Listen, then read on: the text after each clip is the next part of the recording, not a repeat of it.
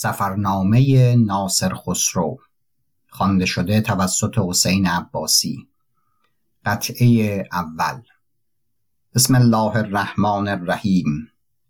چنین گوید ابو معین حمید الدین ناصر ابن خسرو القبادیانی المروزی تجاوز الله عنه که من مردی دبیر پیشه بودم و از جمله متصرفان در اموال و اعمال سلطانی. و به کارهای دیوانی مشغول بودم و مدتی در آن شغل مباشرت نموده در میان اقران شهرتی یافته بودم. در ربیع الاخر سنه سبع و سلاسین و اربعمعه که امیر خراسان ابو سلیمان جقری بیک داوود ابن میکال ابن سلجوق بود. از مرو برفتم به شغل دیوانی و به پنج دیه مرو رود فرود آمدم که در آن روز قرآن رأس و مشتری بود. گویند که هر حاجت که در آن روز خواهند باری تعالی و تقدس روا کند. به گوشه ای رفتم و دو رکعت نماز بکردم و حاجت خواستم تا خدای تبارک و تعالی مرا توانگری حقیقی دهد. چون به نزدیک یاران و اصحاب آمدم یکی از ایشان شعری پارسی می‌خواند مرا شعری در خاطر آمد که از وی درخواهم تا روایت کند. بر کاغذی نوشتم تا به وی دهم که این شعر برخوان. هنوز بدو نداده بودم که او همان شعر به عینه آغاز کرد. آن حال به فال نیک گرفتم و با خود گفتم خدای تبارک و تعالی حاجت مرا روا کرد. پس از آنجا به جوزگانان شدم و قریب یک ماه ببودم و شراب پیوسته خوردمی. پیغمبر میفرماید که قول الحق ولو علی انفسکم. شبی در خواب دیدم که یکی مرا گفتی چند خواهی خوردن از این شراب که خرد از مردم زایل کند. اگر به هوش باشی بهتر. من جواب گفتم که حکما جز این چیزی نتوانستند ساخت که اندوه دنیا کم کند. جواب داد که در بیخودی و بیهوشی راحتی نباشد.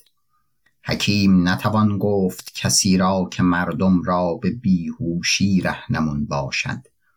بلکه چیزی باید طلبید که خرد و هوش را بیفزاید. گفتم که من این از کجا آرم؟ گفت جوینده یابنده باشد. و پس به سوی قبله اشارت کرد دیگر سخن نگفت. چون از خواب بیدار شدم آن حال تمام بر یادم بود. بر من کار کرد. با خود گفتم که از خواب دوشین بیدار شدم. اکنون باید که از خواب چهل ساله نیز بیدار شوم. اندیشیدم که تا همه افعال و اعمال خود بدل نکنم فرج نیابم. روز پنج شنبه ششم جمادی الاخرى سنه سبع و سلاسین و اربعمه نیمه ماه دی پارسیان سال بر چهارصد و چهارده یزد جردی سر و تن بشستم و به مسجد جامع شدم و نماز کردم و یاری خواستم از باری تبارک و تعالی به گزاردن آنچه بر من واجب است و دست باز داشتن از منهیات و ناشایست چنان که حق سبحانه و تعالی فرموده است. پس از آنجا به شبورغان رفتم. شب به دیه باریاب بودم و از آنجا به راه سمنگان و طالقان به مرو رود شدم. پس به مرو رفتم و از آن شغل که به عهده من بود معاف خواستم و گفتم که مرا عزم سفر قبله است. پس حسابی که بود جواب گفتم و از دنیاوی آنچه بود ترک کردم مگر اندک ضروری. و بیست و سیوم شعبان به عزم نیشابور بیرون آمدم و از مرو به سرخس شدم که سی فرسنگ باشد و از آنجا به نیشابور چهل فرسنگ است. روز شنبه یازدهم شوال در نیشابور شدم. چهار شنبه آخر این ماه کسوف بود و حاکم زمان بیک محمد بود برادر جغری بیک و بنای مدرسه ای فرموده بود به نزدیک بازار سراجان. و آن را امارت می کردند و او خود به ولایتگیری به اصفهان رفته بود بار اول. و دویم زلقعده از نیشابور بیرون رفتم در صحبت خاج موفق که خاجه سلطان بود. به راه کوان به قومس رسیدم و زیارت تربت شیخ با یزید بستامی بکردم. قدس الله روحه. روز آدینه هشتم زلقعده از آنجا به دامغان رفتم. قره زلحجه سنه سبع و سلاسین و اربعمه به راه آبخوری و چاشت خوران به سمنان آمدم و آنجا مدتی مقام کردم. و طلب اهل علم کردم. مردی نشان دادند که او را استاد علی نسایی می گفتند. نزدیک وی شدم. مردی جوان بود. سخن به زبان فارسی همی گفت. به زبان اهل دیلم. و موی گشوده و جمعی نزد وی حاضر. گروهی اقلیدس می خواندند. و گروهی طب و گروهی حساب. در اسنای سخن می گفت که من بر استاد ابو علی سینا رحمت الله علیه چنین خواندم و از وی چنین شنیدم.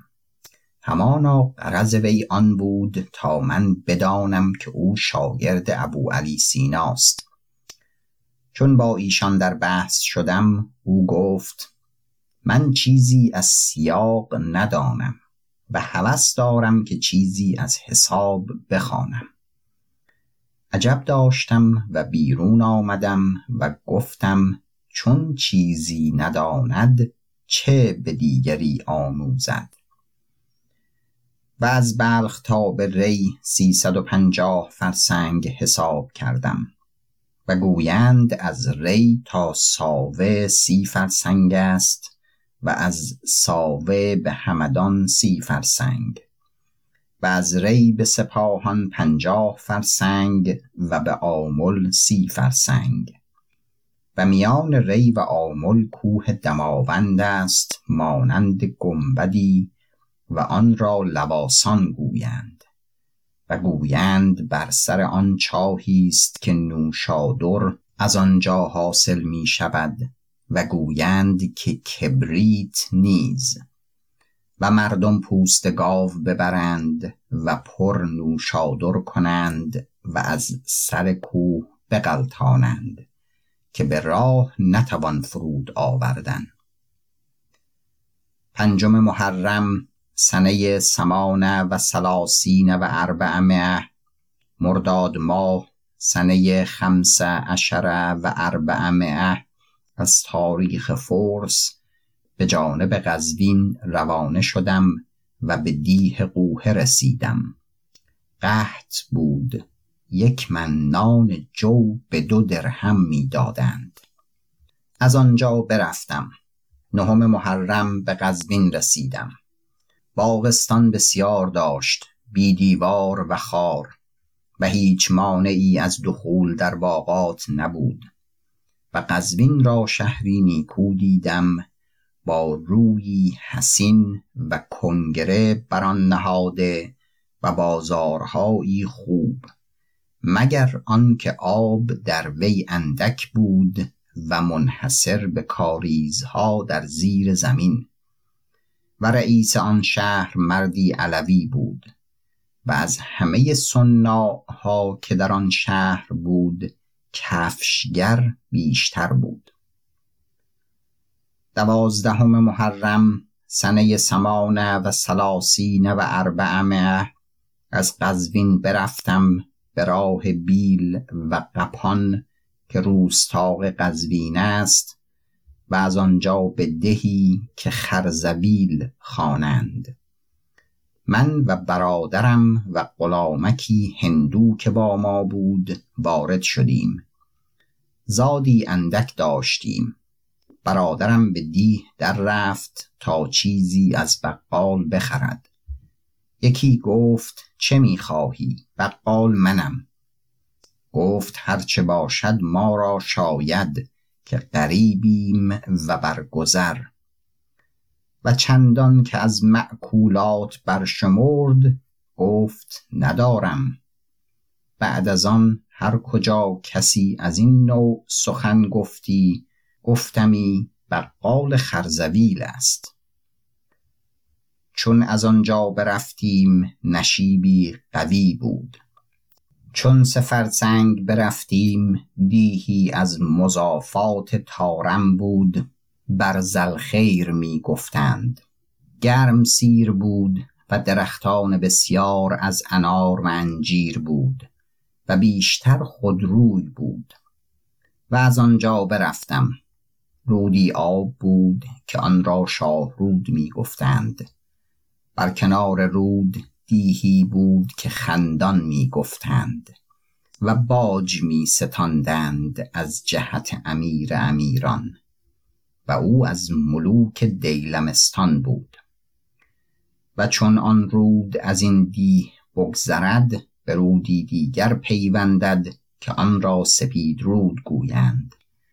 و چون هر دو رود به هم پیوندند به دره فرو رود که سوی مشرق است از کوه گیلان.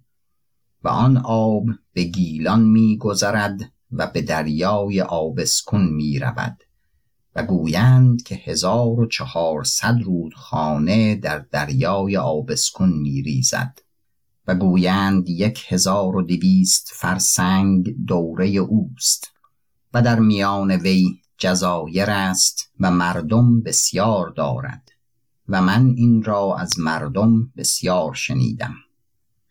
اکنون با سر حکایت و کار خود شوم. از خندان تا شمیران سفرسنگ بیابانکی است همه سنگ لاخ و آن قصبه ولایت تارم است و به کنار شهر قلعه بلند بنیادش بر سنگ خاره نهاده است. سه دیوار بر گرد او کشیده و کاریزی به میان قلعه فرو برده تا کنار رودخانه که از آنجا آب برآورند و به قلعه برند. و هزار مرد از مهترزادگان ولایت در آن قلعه هستند تا کسی بیراهی و سرکشی نتواند کرد و گفتند آن امیر را قلعه های بسیار در ولایت دیلم باشد و عدل و ایمنی تمام باشد چنان که در ولایت او هیچ کسی نتواند که از کسی چیزی ستاند. و مردمان که در ولایت وی به مسجد آدین روند همگی کفش ها را بیرون مسجد بگذارند و هیچ کس کفش آن کسان را نبرد. و این امیر نام خود را بر کاغذ چنین نویسد که مرزبان دیلم جیل جیلان ابو صالح مولی امیر المؤمنین. و نامش جستان ابراهیم است. در شمیران مردی نیک دیدم از دربند بود. نامش ابوالفضل خلیفت ابن علی الفیلسوف. مردی اهل بود و با ما کرامتها کرد و کرمها نمود. و با هم بحثها کردیم و دوستی افتاد میان ما. مرا گفت چه عزم داری؟ گفتم سفر قبله را نیت کردم گفت حاجت من آن است که به هنگام مراجعت گذر بر اینجا کنی تا تو را باز بینم. بیست و ششم محرم از شمیران برفتم. چهاردهم سفر را به شهر سراب رسیدم و شانزدهم سفر از شهر سراب برفتم و از سعید آباد بگذشتم. بیستم سفر سنه سمان و سلاسین و اربعمه به شهر تبریز رسیدم و آن پنجم شهریور ماه قدیم بود و آن شهر قصبه آذربایجان است شهری آبادان. طول و عرضش به گام پیمودم هر یک هزار و چهارصد بود. و پادشاه ولایت آذربایجان را در خطبه چنین ذکر می کردند الامیر الاجل سیف الدوله و شرف المله ابو منصور وحسودان ابن محمد مولی امیر المؤمنین. مرا حکایت کردند که بدین شهر زلزله افتاد شب پنج شنبه هفدهم ربیع الاول سنه اربعه و سلاسین و اربعمعه و در ایام مسترقه بود پس از نماز خفتن. بعضی از شهر خراب شده بود و بعضی دیگر را آسیبی نرسیده بود. و گفتند چهل هزار آدمی هلاک شده بودند. و در تبریز قطران نام شاعری را دیدم شعری نیک می گفت اما زبان فارسی نیکو نمی‌دانست پیش من آمد. دیوان منجیک و دیوان دقیقی بیاورد و پیش من بخواند. و هر معنی که او را مشکل بود از من بپرسید. با او بگفتم و شرح آن بنوشت. و اشعار خود بر من بخواند. چهاردهم ربیع الاول از تبریز روانه شدیم به راه مرند و با لشکری از آن امیر وحسودان تا خوی بشدیم و از آنجا با رسولی برفتیم تا برکری و از خوی تا برکری سه فرسنگ است. و در روز دوازدهم جمادی الاولا آنجا رسیدیم و از آنجا به وان و وستان رسیدیم.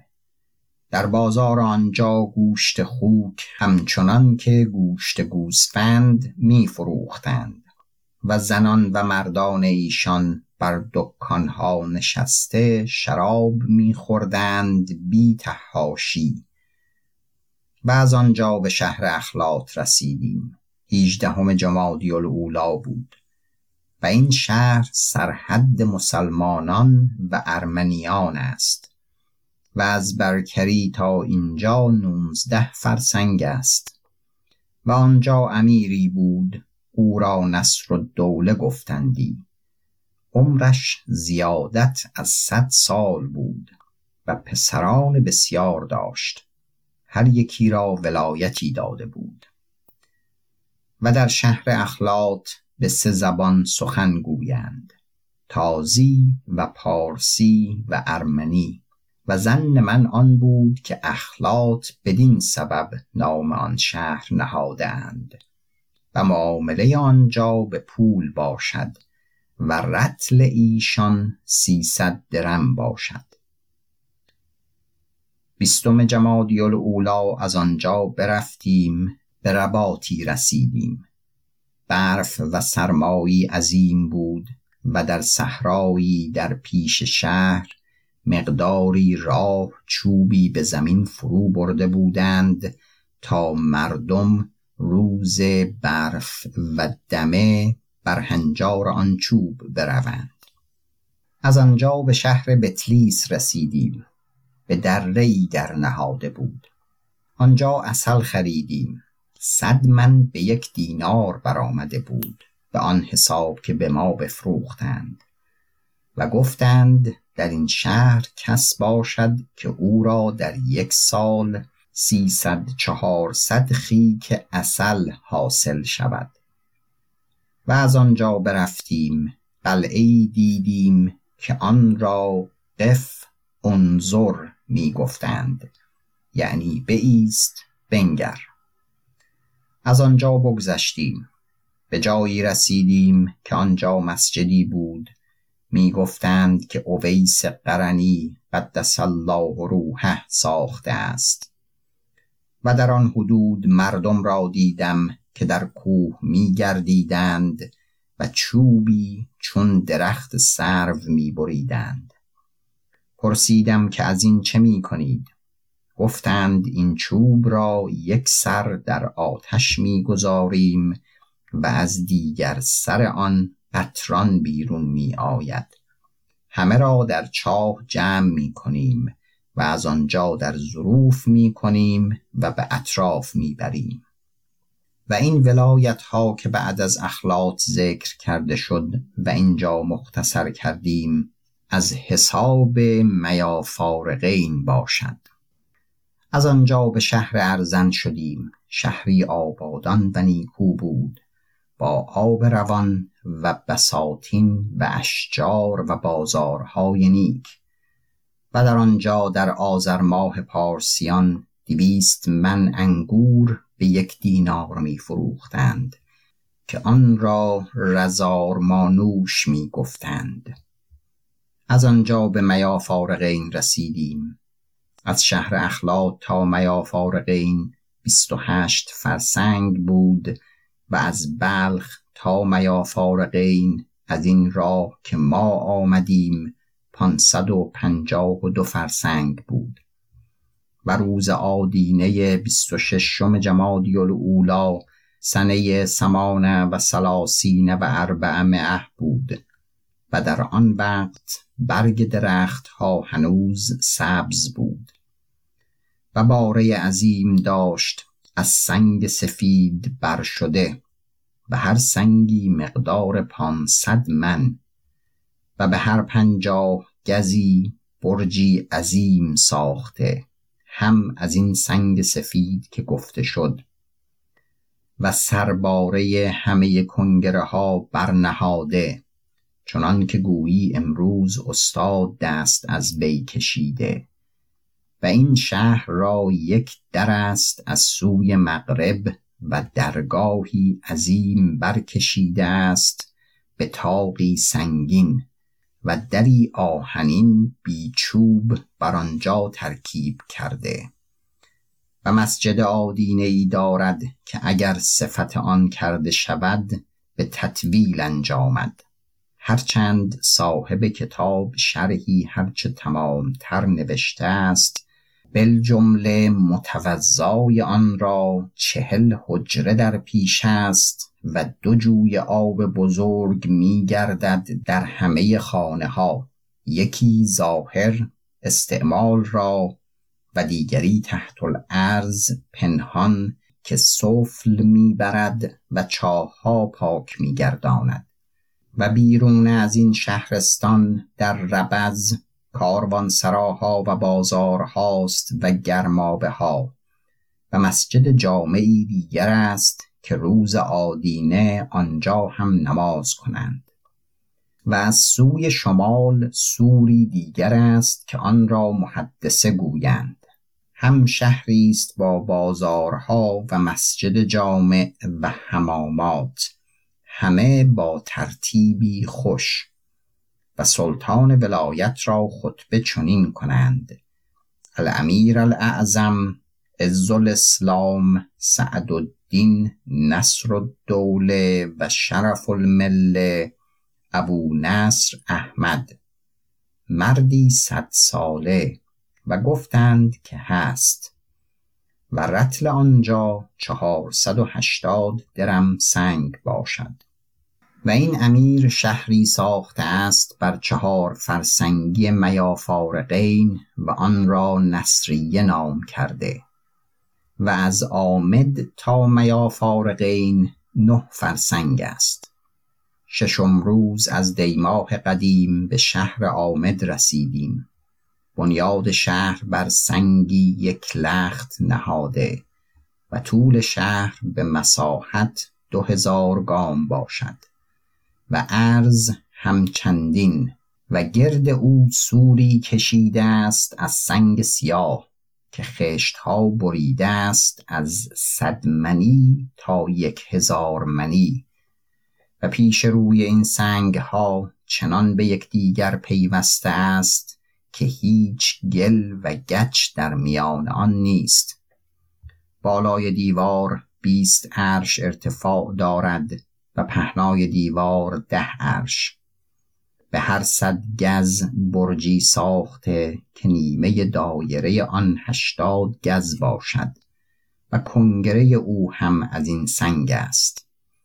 و از اندرون شهر در بسیار جای نردبانها سنگین بسته است که بر سر بارو توان شدن و بر سر هر برجی جنگگاهی ساختند.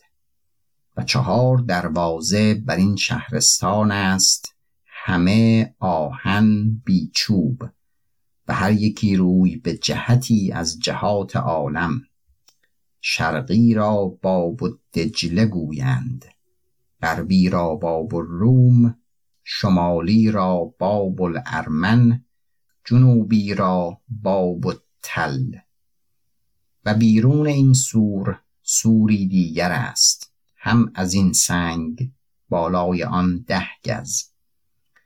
و همه سرهای دیوار کنگره و از اندرون کنگره ممری ساخته چنان که با سلاح تمام مرد بگذرد و بایستد و جنگ کند به آسانی. و این سور بیرون را نیز دروازه های آهنین برنشانده اند مخالف دروازه های اندرونی. چنان که چون از دروازه های سور اول در روند مبلغی در فسیل بباید رفت تا به دروازه های سور دویم رسند و فراخی فسیل پنجاه گز باشد. و در میان شهر چشمه است که از سنگ خاره بیرون می آید مقدار پنج آسیا گرد آبی به قایت خوش و هیچ کس نداند از کجا می آید و در آن شهر اشجار و بساتین است که از آن آب ساختند و امیر و حاکم آن شهر پسر آن نصر و دوله است که ذکر رفت. و من فراوان شهرها و قلعه ها دیدم در اطراف عالم. در بلاد عرب و عجم و هند و ترک مثل شهر آمد هیچ جا ندیدم که بر روی زمین چنان باشد و نه نیز از کس شنیدم که گفت چنان جای دیگر دیدم. و مسجد جامع هم از این سنگ سیاه است چنان که از آن راست تر و محکمتر نتواند بود. و در میان جامع دویست و اند ستون سنگین برداشته است. هر ستونی یک پار سنگ و بر ستونها تاقها زده است همه از سنگ و بر سر تاقها باز ستونها زده است کوتاهتر از آن و صفی دیگر تاق زده بر سر آن تاقهای بزرگ.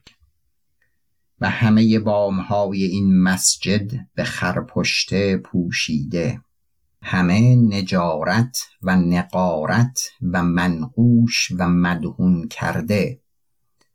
و اندر ساحت مسجد سنگی بزرگ نهاده و حوزی سنگین و مدور عظیم بزرگ بر سر آن سنگ نهاده. ارتفاعش قامت مردی و دور دایره آن ده گز. نایژه ای برنجین از میان حوز برآمده که آبی صافی به فواره از آن بیرون می آید چنان که مخرج و مدخل آن آب پیدا نیست. و متوضایی عظیم بزرگ و چنان نیکو ساخته که به آن نشود.